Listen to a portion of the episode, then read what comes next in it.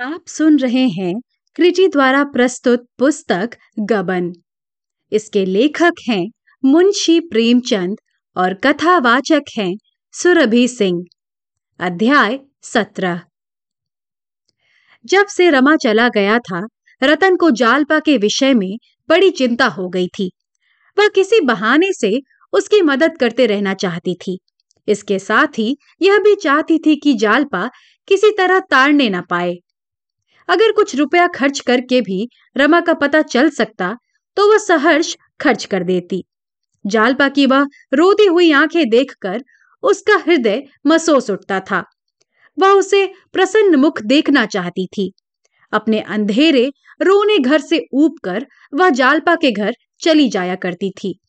वहाँ घड़ी भर हंस बोल लेने से उसका चित्त प्रसन्न हो जाता था। अब वहाँ भी वही नहुसत छा गई। यहाँ आकर उसे अनुभव होता था कि मैं भी संसार में हूँ। उस संसार में जहाँ जीवन है, लालसा है, प्रेम है, विनोद है। उसका अपना जीवन तो व्रत की वेदी पर अर्पित हो गया था। वह तन मन से उस व्रत का पालन करती थी। पर शिवलिंग के ऊपर रखे हुए घट में क्या वह प्रवाह है, तरंग है, नाद है जो सरिता में है। वह शिव के मस्तक को शीतल करता रहे, यही उसका काम है। लेकिन क्या उसमें सरिता के प्रवाह और तरंग और नाद का लोप नहीं हो गया है? इसमें संदेह नहीं कि नगर के प्रतिष्ठित और संपन्न घरों से रतन का परिचय था, लेकिन जहाँ प्रतिष्ठा थी, वहाँ तकल्लुफ था, दिखावा था, ईर्ष्या थी, निंदा थी। क्लब के संसर्ग से भी उसे अरुचि हो गई थी। वहाँ विनोद अवश्य था, क्रीड़ा अवश्य थी, किंतु पुरुषों के आतुर नेत्र भी थे, विकल हृदय भी, उन्मत्त शब्द भी। जालपा के घर अगर वह शान ना थी, वह दौलत ना थी तो वह दिखावा भी ना था, वह ईर्ष्या भी ना थी। रमा जवान था, रूपवान था, चाहे रसिक भी हो, पर रतन को अभी तक उसके विषय में संदेह करने का कोई अवसर ना मिला था। और जालपा जैसी सुंदरी के रहते हुए उसकी संभावना भी ना थी। जीवन के बाज़ार में और सभी दुकानदारों की कुटिलता और लूटपन से तंग आकर उसने इस छोटी सी दुकान का आश्रय लिया था, किंतु यह दुकान भी टूट गई। अब वह जीवन की सामग्रियाँ कहाँ बिसाहेगी? सच्चा माल कहाँ पावेगी? एक दिन वह ग्रामोफोन लाई और शाम तक बजाती रही। दूसरे दिन ताजे मेवों की एक कटोरी लाकर रख गई। जब आती तो कोई सौगात लिए आती। अब तक वह जागेश्वरी से बहुत कम मिलती थी, पर अब बहुधा उसके पास आ बैठती और इधर उधर की बातें करती। कभी कभी उसके सिर में तेल डालती और बाल गूंथती। गोपी और विश्वंभर से भी अब स्नेह हो गया। कभी कभी दोनों को मोटर पर घुमाने ले जाती। स्कूल से आते ही दोनों उसके बंगले पर पहुँच जाते और कई लड़कों के साथ वहाँ खेलते। उनके रोने, चिल्लाने और झगड़ने में रतन को हार्दिक आनंद प्राप्त होता था। वकील साहब को भी अब रमा के घर वालों से कुछ आत्मीयता हो गई थी। बार बार पूछते रहते थे, रमा बाबू का कोई खत आया? कुछ पता लगा? उन लोगों को कोई तकलीफ़ तो नहीं है? एक दिन रतन आई तो चेहरा उतरा हुआ था। आँखें भारी हो रही थी। जालपा ने पूछा, आज जी अच्छा नहीं है क्या? रतन ने कुंठित स्वर में कहा, जी तो अच्छा है। पर रात भर जागना पड़ा। रात में उन्हें बड़ा कष्ट है। जाड़ों में उनको दमे का दौरा हो जाता है। बेचारे जाड़ों भर एमल्शन और सनाटोजन और न जाने कौन कौन से रस खाते रहते हैं, पर यह रोग गला नहीं छोड़ता। कलकत्ता में एक नामी वैद्य है। अब की उन्हीं से इलाज कराने का इरादा है। कल चली जाऊँगी। मुझे ले तो जाना नहीं चाहते। कहते हैं, वहाँ बहुत कष्ट होगा, लेकिन मेरा जी नहीं मानता। कोई बोलने वाला तो होना चाहिए। वहाँ दो बार हो आई हूँ और जब जब गई हूँ, बीमार हो गई हूँ। मुझे वहाँ जरा भी अच्छा नहीं लगता, लेकिन अपने आराम को देखूँ या उनकी बीमारी को देखूँ। बहन कभी कभी ऐसा जी उब जाता है कि थोड़ी सी संखियाँ खाकर सो रहूँ। विधाता से इतना भी नहीं देखा जाता। अगर कोई मेरा सर्वस्व लेकर भी इन्हें अच्छा कर दे कि इस बीमारी की जड़ टूट जावे तो मैं खुशी से दे दूँगी। जालपा ने सशंक होकर कहा, यहाँ किसी वैद्य को नहीं बुलाया? यहाँ के वैद्यों को देख चुकी हूँ बहन। वैद्य डॉक्टर सबको देख चुकी। तो कब तक आओगी? कुछ ठीक नहीं। उनकी बीमारी पर है। एक सप्ताह में आ जाऊँ। महीने दो महीने लग जाए। क्या ठीक है? मगर जब तक बीमारी की जड़ ना टूट जाएगी, ना आऊँगी। विधि अंतरिक्ष में बैठी हंस रही थी। जालपा मन में मुस्कुराई।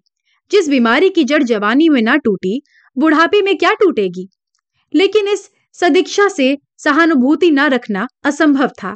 बोली, ईश्वर चाहेंगे तो वह वहाँ से जल्द अच्छे होकर लौटेंगे, बहन। तुम भी चलती तो बड़ा आनंद आता। जालपा ने करुण भाव से कहा, क्या चलू, बहन? जाने भी पाऊँ। यहाँ दिन भर यह आशा लगी रहती है कि कोई खबर मिलेगी। वहाँ मेरा जी और घबराया करेगा। मेरा दिल तो कहता है कि बाबूजी कलकत्ता में हैं। तो जरा इधर उधर खोजना। अगर कहीं पता मिले तो मुझे तुरंत खबर देना। यह तुम्हारे कहने की बात नहीं है, जालपा। यह मुझे मालूम है। खत तो बराबर भेजती रहोगी। हाँ अवश्य। रोज नहीं तो अंतरे दिन ज़रूर लिखा करूँगी। मगर तुम भी जवाब देना। जालपा पान बनाने लगी। रतन उसके मुँह की ओर अपेक्षा के भाव से ताकती रही। मानो कुछ कहना चाहती है। और संकोचवश नहीं कह सकती। जालपा ने पान देते समय उसके मन का भाव ताड़ कर कहा, क्या है बहन? क्या कह रही हो? रतन, कुछ नहीं। मेरे पास कुछ रुपए हैं। तुम रख लो। मेरे पास रहेंगे तो खर्च हो जाएँगे। जालपा ने मुस्कुराकर आपत्ति की, और जो मुझसे खर्च हो जाए? रतन ने प्रफुल्ल मन से कहा, तुम्हारे ही तो है बहन। किसी गैर के तो है नहीं। जालपा विचारों में डूबी हुई ज़मीन की तरफ़ ताकती रही। कुछ जवाब ना दिया। रतन ने शिकवे के अंदाज से कहा, तुमने कुछ जवाब नहीं दिया बहन। मेरी समझ में नहीं आता, तुम मुझसे खिंची क्यों रहती हो? मैं चाहती हूँ हम में और तुम में जरा भी अंतर ना रहे, लेकिन तुम मुझसे दूर भागती हो। अगर मान लो मेरे सौ पचास रुपए तुम्ही से खर्च हो जाएँ तो क्या हुआ? बहनों में तो ऐसा कौड़ी कौड़ी का हिसाब नहीं होता। जालपा ने गंभीर होकर कहा कुछ कहूँ, बुरा तो ना मानोगी? बुरा मानने की बात होगी तो ज़रूर बुरा मानूँगी। मैं तुम्हारा दिल दुखाने के लिए नहीं कहती। संभव है तुम्हें बुरी लगे। तुम अपने मन में सोचो, तुम्हारे इस बहनापे में दया का भाव मिला हुआ है या नहीं? तुम मेरी गरीबी पर तरस खाकर रतन ने लपक कर दोनों हाथों से उसका मुँह बंद कर दिया और बोली, बस अब रहने दो। तुम चाहे जो ख्याल करो, मगर यह भाव कभी मेरे मन में ना था। और ना हो सकता है। मैं तो जानती हूँ, अगर मुझे भूख लगी हो तो मैं निसंकोच होकर तुमसे कह दूँगी, बहन, मुझे कुछ खाने को दो, भूखी हूँ जालपा ने उसी निर्ममता से कहा, इस समय तुम ऐसा कह सकती हो। तुम जानती हो कि किसी दूसरे समय तुम पूरियों या रोटियों के बदले मेवे खिला सकती हो, लेकिन ईश्वर ना करे कोई ऐसा समय आए जब तुम्हारे घर में रोटी का टुकड़ा ना हो। तो शायद तुम इतनी निसंकोच ना हो सको। रतन ने दृढ़ता से कहा, मुझे उस दशा में भी तुमसे मांगने में संकोच ना होगा। मैत्री परिस्थितियों का विचार नहीं करती। अगर यह विचार बना रहे तो समझ लो, मैत्री नहीं है। ऐसी बातें करके तुम मेरा द्वार बंद कर रही हो। मैंने मन में समझा था, तुम्हारे साथ जीवन के दिन काट दूँगी। लेकिन तुम अभी से चेतावनी दिए देती हो। अभागों को प्रेम की भिक्षा भी नहीं मिलती। यह कहते कहते रतन की आँखें सजल हो गईं। जालपा अपने को दुखी समझ रही थी और दुखी जनों को निर्मम सत्य कहने की स्वाधीनता होती है। लेकिन रतन की मनोव्यथा उसकी व्यथा से कहीं विदारक थी। जालपा के पति के लौट आने को अब भी आशा थी। वह जवान है, उसके आते ही जालपा के यू बुरे दिन भूल जाएँगे। उसकी आशाओं का सूर्य फिर उदय होगा। उसकी इच्छाएँ फिर फले फूलेंगी। भविष्य अपनी सारी आशाओं और आकांक्षाओं के साथ उसके सामने था। विशाल, उज्जवल, रमणीक। रतन का भविष्य क्या था? कुछ नहीं। शून्य, अंधकार। जालपा आँखें पोंछकर उठ खड़ी हुई। बोली, पत्रों के जवाब देती रहना। रुपए देती जाओ।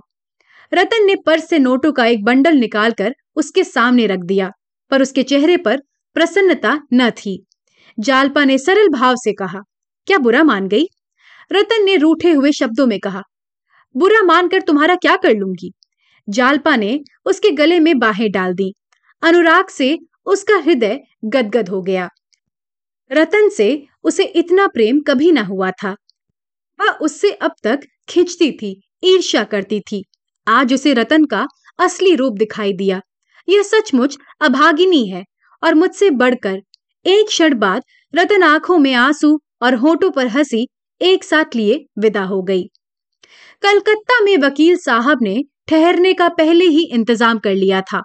कोई कष्ट ना हुआ।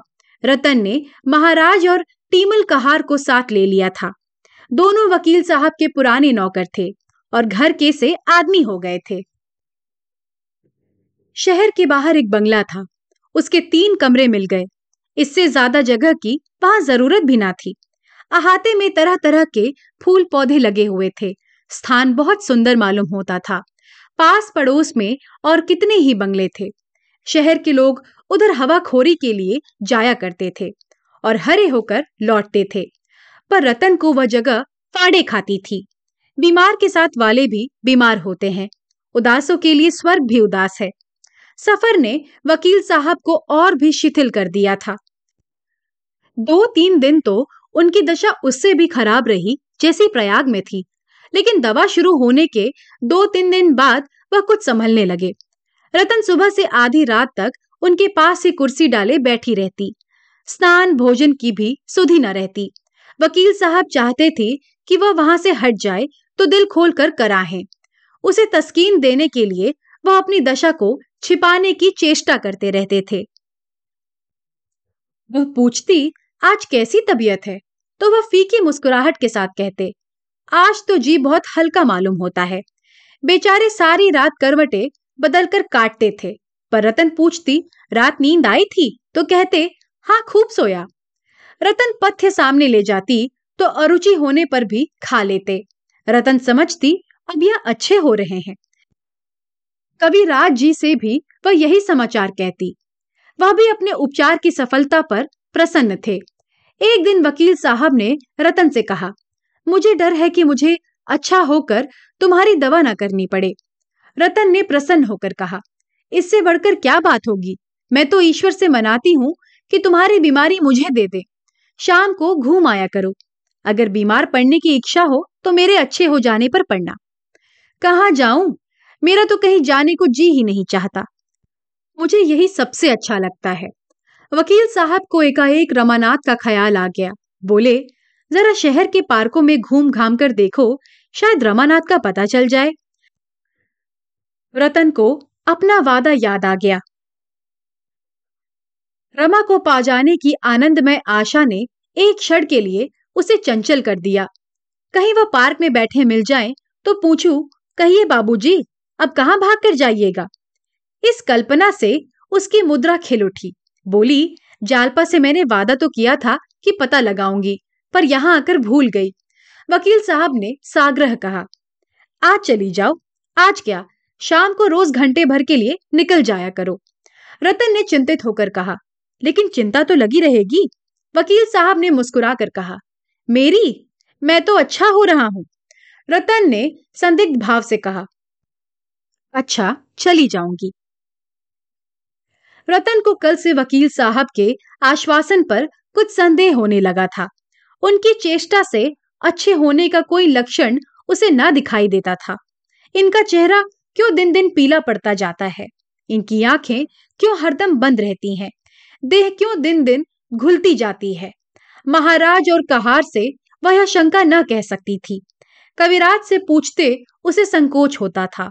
अगर कहीं रमा मिल जाते तो उनसे पूछती। वह इतने दिनों से यहाँ है, किसी दूसरे डॉक्टर को दिखाती। इन कविराज जी से उसे कुछ कुछ निराशा हो चली थी। जब रतन चली गई तो वकील साहब ने टीमल से कहा, मुझे जरा उठाकर बिठा दो। टीमल पड़े पड़े कमर सीधी हो गई। एक प्याली चाय पिला दो। कई दिन हो गए, चाय की सूरत नहीं देखी। यह पथ्य मुझे मारे डालता है।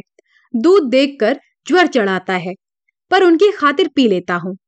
मुझे तो इन कविराज की दवा से कोई फ़ायदा नहीं मालूम होता। तुम्हें क्या मालूम होता है? टीमल ने वकील साहब को तकिए के सहारे बैठा कर कहा, बाबूजी, सो देख लेव यह तो मैं पहले ही कहने वाला था। सो देख लेव बहू जी के डर के मारे नहीं कहता था। वकील साहब ने कई मिनट चुप रहने के बाद कहा मैं मौत से डरता नहीं, टीमल, बिल्कुल नहीं। मुझे स्वर्ग और नर्क पर बिल्कुल विश्वास नहीं है। अगर संस्कारों के अनुसार आदमी को जन्म लेना पड़ता है तो मुझे विश्वास है, मेरा जन्म किसी अच्छे घर में होगा। फिर भी मरने को जी नहीं चाहता। सोचता हूँ, मर गया तो क्या होगा? टीमल ने कहा, बाबूजी, सो देख लेव। आप ऐसी बातें ना करें। भगवान चाहेंगे तो आप अच्छे हो जाएँगे। किसी दूसरे डॉक्टर को बुलाऊं?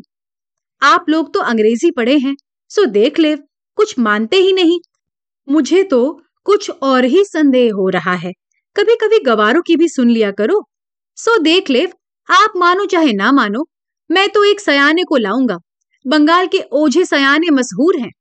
वकील साहब ने मुँह फेर लिया। प्रेत बाधा का वह हमेशा मज़ाक उड़ाया करते थे। कई ओझों को पीट चुके थे। उनका ख्याल था कि यह प्रवंचना ढोंग है।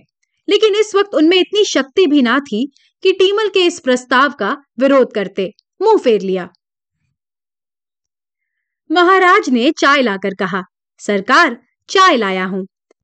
वकील साहब ने चाय के प्याले को शुद्धित नज़रों से देखकर कहा, ले जाओ, अब ना पीऊँगा।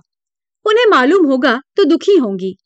क्यों महाराज, जब से मैं आया हूँ, मेरा चेहरा कुछ हरा हुआ है। महाराज ने टीमल की ओर देखा। वह हमेशा दूसरों की राय देखकर राय दिया करते थे। खुद सोचने की शक्ति उनमें ना थी। अगर टीमल ने कहा है, आप अच्छे हो रहे हैं तो वह भी उसका समर्थन करेंगे। टीमल ने इसके विरुद्ध कहा है तो उन्हें भी इसके विरुद्ध ही कहना चाहिए। टीमल ने उनके असमंजस को भाप कर कहा, हरा क्यों नहीं हुआ है? हाँ जितना होना चाहिए, उतना नहीं हुआ। महाराज बोले हाँ कुछ हरा ज़रूर हुआ है, मुदा बहुत कम। वकील साहब ने कुछ जवाब नहीं दिया। दो चार वाक्य बोलने के बाद वह शिथिल हो जाते थे और दस पाँच मिनट शांत, अचेत पड़े रहते थे। कदाचित उन्हें अपनी दशा का यथार्थ ज्ञान हो चुका था। उनके मुख पर, बुद्धि पर, मस्तिष्क पर मृत्यु की छाया पड़ने लगती थी। अगर कुछ आशा थी तो इतनी ही कि शायद मन की दुर्बलता से उन्हें अपनी दशा इतनी हीन मालूम होती हो, उनका दम अब पहले से ज़्यादा फूलने लगा था। कभी कभी तो ऊपर की सांस ऊपर ही रह जाती थी। जान पड़ता था, अब बस प्राण निकले। भीषण प्राण वेदना होने लगती थी। कौन जाने कब यही अवरोध एक क्षण और बढ़कर जीवन का अंत कर दे। सामने उद्यान में चांदनी कोहरे की चादर ओढ़े ज़मीन पर पड़ी सिसक रही थी। फूल और पौधे मलिन मुख, सिर झुकाए, आशा और भय से विकल हो होकर मानो उसके वक्ष पर हाथ रखते थे। उसकी शीतल देह को स्पर्श करते थे और आँसू की दो बूंदें गिराकर फिर उसी भांति देखने लगते थे। सहसा वकील साहब ने आँखें खोली। आँखों के दोनों कोनों में आँसू की बूंदें मचल रही थी। शीर स्वर में बोले, टीमल, क्या सिद्धू आए थे? फिर इस प्रश्न पर आप ही लज्जित हो मुस्कुराते हुए बोले, मुझे ऐसा मालूम हुआ जैसे सिद्धू आए हों। फिर गहरी सांस लेकर चुप हो गए और आँखें बंद कर ली। सिद्धू उनके उस बेटे का नाम था जो जवान होकर मर गया था। इस समय वकील साहब को बराबर उसी की याद आ रही थी। कभी उसका बालपन सामने आ जाता, कभी उसका मरना आगे दिखाई देने लगता। कितने स्पष्ट, कितने सजीव चित्र थे। उनकी स्मृति कभी इतनी मूर्तिमान, इतनी चित्रमय ना थी। कई मिनट के बाद उन्होंने फिर आँखें खोली और इधर उधर खोई हुई आँखों से देखा। उन्हें अभी ऐसा जान पड़ता था कि मेरी माता आकर पूछ रही है, बेटा, तुम्हारा जी कैसा है? सहसा उन्होंने टीमल से कहा, यहाँ आओ, किसी वकील को बुला लाओ। जल्दी जाओ, नहीं तो वह घूमकर आती होंगी। इतने में मोटर का हॉर्न सुनाई दिया और एक पल में रतन आ पहुँची। वकील को बुलाने की बात उड़ गई। वकील साहब ने प्रसन्न मुख होकर पूछा कहाँ कहाँ गई? कुछ उसका पता मिला? रतन ने उनके माथे पर हाथ रखते हुए कहा, कई जगह देखा, कहीं ना दिखाई दिए। इतने बड़े शहर में सड़कों का पता तो जल्दी चलता नहीं, वह भला क्या मिलेंगे? दवा खाने का समय तो आ गया ना? वकील साहब ने दबी ज़ुबान से कहा, लाओ खा लू। रतन ने दवा निकाली और उन्हें उठाकर पिलाई। इस समय वह न जाने क्यों कुछ भयभीत सी हो रही थी। एक अस्पष्ट, अज्ञात शंका उसके हृदय को दबाए हुए थी। एकाएक उसने कहा, उन लोगों में से किसी को तार दे दूँ? वकील साहब ने प्रश्न भरी आँखों से देखा। फिर आप ही आप उसका आशय समझकर बोले, नहीं नहीं, किसी को बुलाने की ज़रूरत नहीं, मैं अच्छा हो रहा हूँ फिर एक क्षण के बाद सावधान होने की चेष्टा करके बोले, मैं चाहता हूँ कि अपनी वसीयत लिखवा दूँ। जैसे एक शीतल तीव्र बाण रतन के पैर से घुसकर सिर से निकल गया। मानो उसकी देह के सारे बंधन खुल गए। सारे अवयव बिखर गए। उसके मस्तिष्क के सारे परमाणु हवा में उड़ गए। मानो नीचे से धरती निकल गई, ऊपर से आकाश निकल गया और अब वह निराधार निस्पंद निर्जीव खड़ी है। अब रुद्ध अश्रु कंपित कंठ से बोली, घर से किसी को बुलाऊं? यहाँ किससे सलाह ली जाए? कोई भी तो अपना नहीं है। अपनों के लिए इस समय रतन अधीर हो रही थी।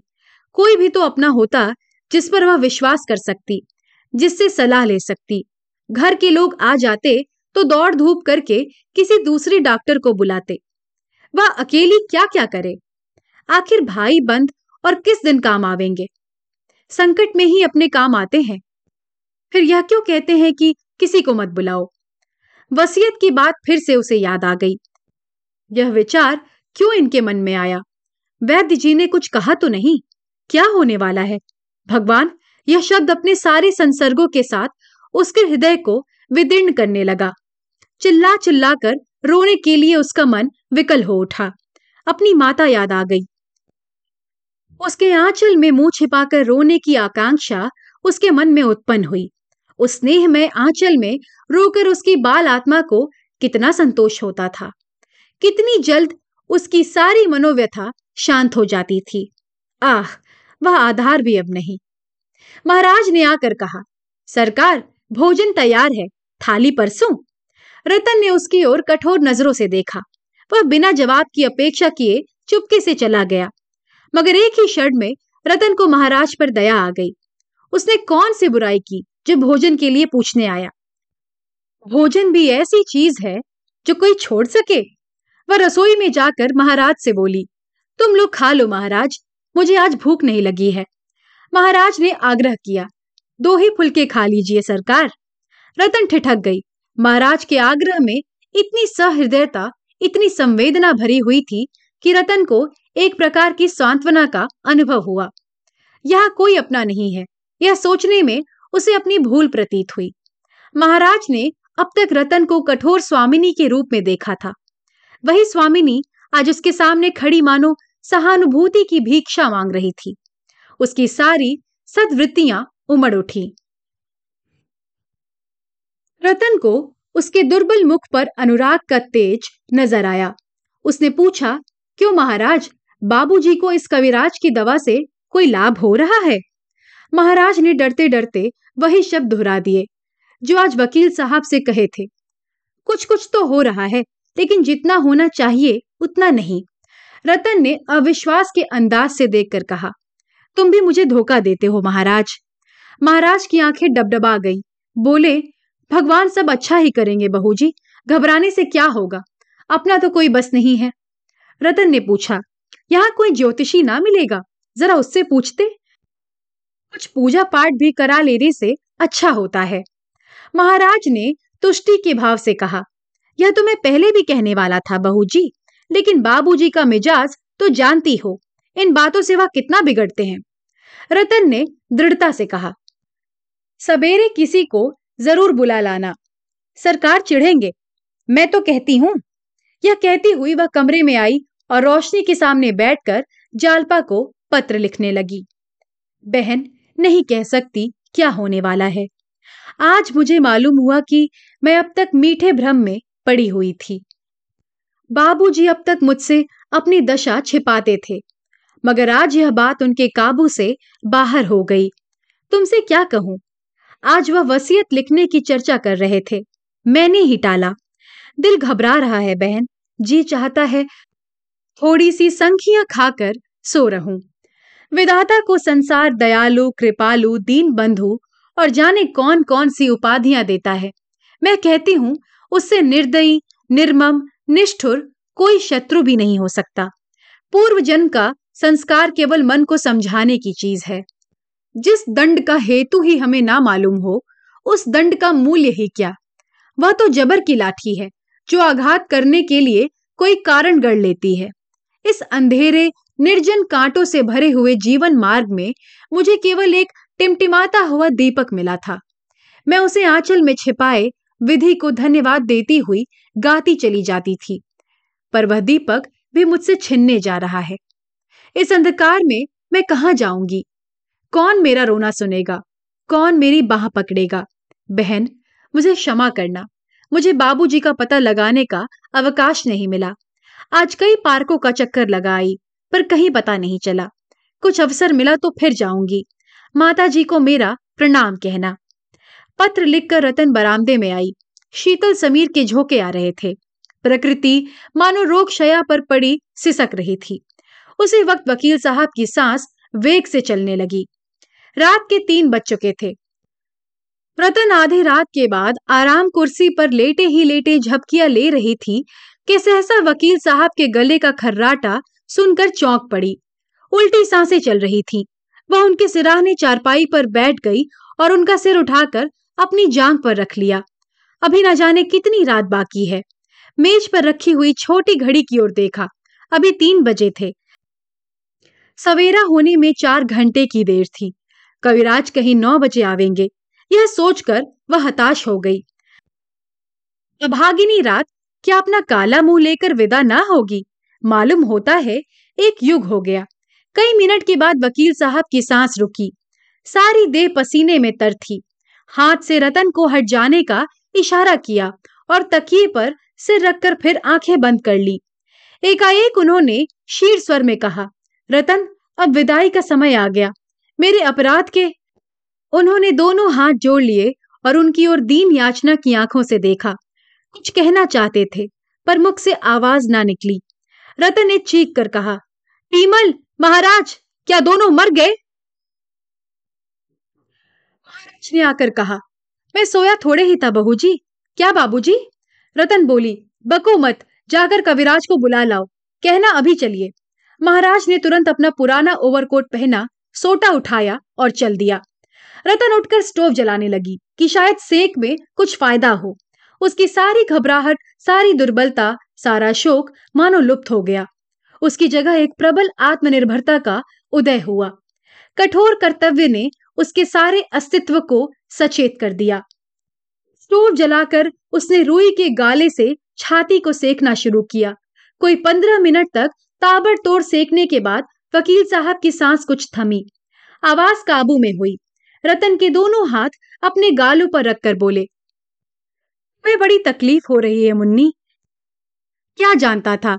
इतनी जल्द यह समय आ जाएगा। मैंने तुम्हारे साथ बड़ा अन्याय किया है प्रिय। ओह, कितना बड़ा अन्याय। मन की सारी लालसा मन में रह गई।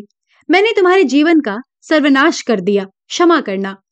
यही अंतिम शब्द थे जो उनके मुख से निकले। यही जीवन का अंतिम सूत्र था। यही मोह का अंतिम बंधन था। अभी तक महाराज का पता ना था। हाँ टीमल खड़ा था और सामने अथा अंधकार जैसे अपने जीवन की अंतिम वेदना से मूर्छित पड़ा था। रतन ने कहा, टीमल, जरा पानी गर्म करोगे? टीमल ने वही खड़े खड़े कहा, पानी गर्म करके क्या करोगी बहोजी? गोदान करा दो। दो बूंद गंगा जल मुँह में डाल दो। रतन ने पति की छाती पर हाथ रखा। छाती गर्म थी। उसने फिर द्वार की ओर ताका। महाराज न दिखाई दिए। वह अब भी सोच रही थी कविराज जी आ जाते तो शायद इनकी हालत संभल जाती।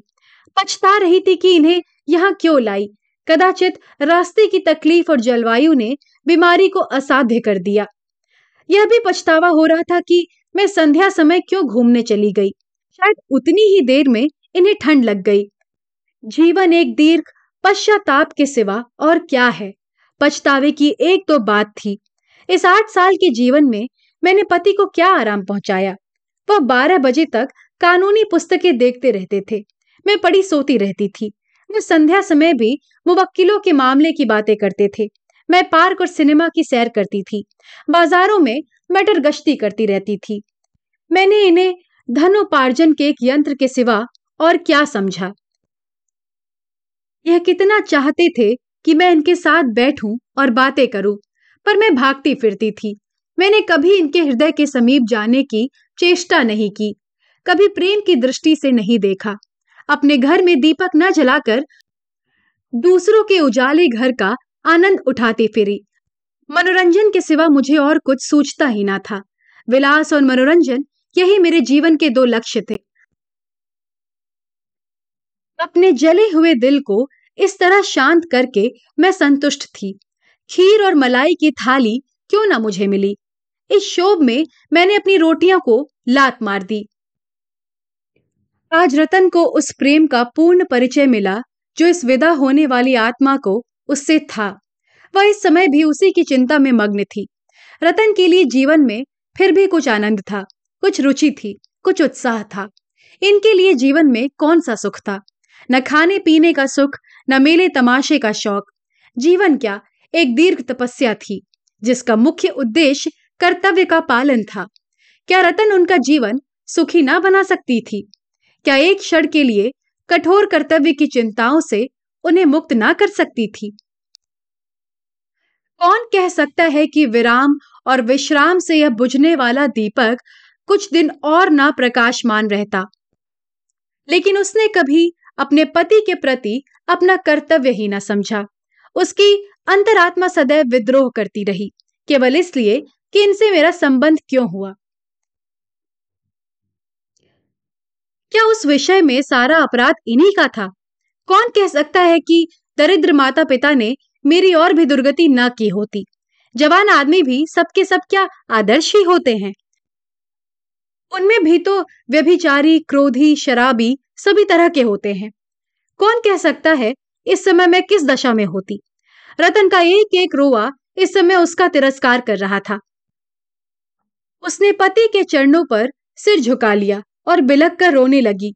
वह सारे कठोर भाव जो बराबर उसके मन में उठते रहते थे, वह सारे कटु वचन जो उसने जल जल कर उन्हें कहे थे, सैकड़ों बिच्छुओं के समान उसे डंक मार रहे थे। हाय, मेरा यह व्यवहार उस प्राणी के साथ था जो सागर की भांति गंभीर था। इस हृदय में कितनी कोमलता थी, कितनी उदारता। मैं एक बीड़ा पान दे देती थी तो कितना प्रसन्न हो जाते थे। जरा हंसकर बोल देती थी तो कितने तृप्त हो जाते थे, पर मुझसे इतना भी ना होता था। इन बातों को याद कर करके उसका हृदय फटा जाता था। उन चरणों पर सिर रखे हुए उसे प्रबल आकांक्षा हो रही थी कि मेरे प्राण इसी क्षण निकल जाए। उन चरणों को मस्तक से स्पर्श करके उसके हृदय में कितना अनुराग उमड़ा आता था। मानो एक युग की संचित निधि को वह आज ही इसी क्षण लुटा देगी। मृत्यु की दिव्य ज्योति के सम्मुख उसके अंदर का सारा मालिन्य, सारी दुर्भावना, सारा विद्रोह मिट गया था। वकील साहब की आँखें खुली हुई थी, पर मुख पर किसी भाव का चिन्ह न था। रतन की विहल्लता भी अब उनकी बुझती हुई चेतना को प्रदीप्त न कर सकती थी। हर्ष और शोक के बंधन से वह मुक्त हो गए थे। कोई रोए तो गम नहीं, हंसे तो खुशी नहीं। टीमल ने आमचनी में गंगा जल लेकर उनके मुँह में डाल दिया। आज उन्होंने कुछ बाधा न दी। वह जो पाखंडों और रूढ़ियों का शत्रु था, इस समय शांत हो गया था। इसलिए नहीं कि उसमें धार्मिक विश्वास का उदय हो गया था, बल्कि इसलिए कि उसमें अब कोई इच्छा ना थी। इतनी ही उदासीनता से वह विष का घूंट पी जाता। मानव जीवन की सबसे महान घटना कितनी शांति के साथ घटित हो जाती है। वह विश्व का एक महान अंग व महत्वाकांक्षाओं का प्रचंड सागर व उद्योग का अनंत भंडार। वह प्रेम और द्वेष, सुख और दुख का लीला क्षेत्र। वह बुद्धि और बल की रंग भूमि न जाने कब और कहा लीन हो जाती है। किसी को खबर नहीं होती। एक हिचक भी नहीं, एक उच्छवास भी नहीं। एक आह भी नहीं निकलती। सागर की हिलोरों का कहा अंत होता है, कौन बता सकता है? ध्वनि कहाँ वायुमग्न हो जाती है, कौन जानता है? मानवीय जीवन उस हिलोर के सिवा, उस ध्वनि के सिवा और क्या है? उसका अवसान भी उतना ही शांत, उतना ही अदृश्य हो तो क्या आश्चर्य है? भूतों के भक्त पूछते हैं, क्या वस्तु निकल गई? कोई विज्ञान का उपासक कहता है, एक क्षीण ज्योति निकल जाती है। कपोल विज्ञान के पुजारी कहते हैं आँखों से प्राण निकले, मुँह से निकले, ब्रह्मांड से निकले। कोई उनसे पूछे, हिलोर लय होते समय क्या चमक उठती है? ध्वनि लीन होते समय क्या मूर्तिमान हो जाती है? यह उस अनंत यात्रा का एक विश्राम मात्र है, जहाँ यात्रा का अंत नहीं, नया उत्थान होता है। कितना महान परिवर्तन! वह जो मच्छर के डंक को सहन न कर सकता था अब उसे चाहे मिट्टी में दबा दो, चाहे अग्निचिता पर रख दो, उसके माथे पर बल तक ना पड़ेगा। टीमल ने वकील साहब के मुख की ओर देखकर कहा बहू जी आइए खाट से उतार दे। मालिक चले गए यह कहकर वह भूमि पर बैठ गया और दोनों आँखों पर हाथ रखकर फूट फूट कर रोने लगा। आज तीस वर्ष का साथ छूट गया। जिसने कभी आधी बात नहीं कही, कभी तू करके नहीं पुकारा, वह मालिक अब उसे छोड़े चला जा रहा था। रतन अभी तक कविराज की बाट जो रही थी। टीमल के मुख से यह शब्द सुनकर उसे धक्का सा लगा। उसने उठकर पति की छाती पर हाथ रखा। साठ वर्ष तक अविश्राम गति से चलने के बाद धड़कने अब विश्राम कर रही थी। फिर उसे माथे पर हाथ रखने की हिम्मत ना पड़ी। उस देह को स्पर्श करते हुए, उस मरे हुए मुख की ओर ताकते हुए उसे ऐसा विराग हो रहा था जो ग्लानी से मिलता था। अभी जिन चरणों पर सिर रखकर वह रो रही थी, उसे छूते हुए उसकी उंगलियाँ कटी सी जाती थी। जीवन सूत्र इतना कोमल है, उसने कभी न समझा था। मौत का ख्याल कभी उसके मन में ना आया था। उस मौत ने आँखों के सामने उसे लूट लिया। एक क्षण के बाद टीमल ने कहा, बहू जी, अब क्या देखती हो? खाट के नीचे उतार दो। जो होना था हो गया। उसने पैर पकड़ा, रतन ने सिर पकड़ा और दोनों ने शव को नीचे लिटा दिया। वही ज़मीन पर बैठकर रतन रोने लगी। इसलिए नहीं कि संसार में अब उसके लिए कोई अवलंब ना था, बल्कि इसलिए कि वह उसके साथ अपने कर्तव्य को पूरा ना कर सकी। उसी वक्त मोटर की आवाज़ आई और कविराज जी ने पर्दा पड़ किया। कदाचित अब भी रतन के हृदय में कहीं आशा की कोई बुझती हुई चिंगारी पड़ी हुई थी। उसने तुरंत आँखें पोंछ डाली, सिर पर आंचल संभाल लिया, उलझे हुए केश समेट लिए और खड़ी होकर द्वार की ओर देखने लगी। प्रभात ने आकाश को अपनी सुनहली किरणों से रंजित कर दिया था। क्या इस आत्मा के नवजीवन का यही प्रभात था? उसी दिन शव काशी लाया गया, यही उसकी दाह क्रिया हुई। वकील साहब के एक भतीजे मालवे में रहते थे। उन्हें तार देकर बुला लिया गया। दाह क्रिया उन्होंने की। रतन को चिता के दृश्य की कल्पना ही से रोमांच होता था। वहाँ पहुंचकर शायद वह बेहोश हो जाती। जालपा आजकल प्रायः सारा दिन उसी के साथ रहती। शोका तो रतन को न घर बार की सुधी थी, न खाने पीने की। नित्य ही कोई न कोई ऐसी बात याद आ जाती जिस पर वह घंटों रोती। पति के साथ उसका जो धर्म था उसके एक अंश का भी उसने पालन किया होता तो उसे बोध होता। अपनी कर्तव्यहीनता, अपनी निष्ठुरता, अपने श्रृंगार लोलुपता की चर्चा करके वह इतना रोती कि हिचकियाँ बन जाती। वकील साहब के सदगुणों की चर्चा करके ही वह अपनी आत्मा को शांति देती थी। जब तक जीवन के द्वार पर एक रक्षक बैठा हुआ था, उसे कुत्तों या बिल्ली या चोर चकार की चिंता ना थी, लेकिन अब द्वार पर कोई रक्षक ना था। इसलिए वह सजग रहती थी।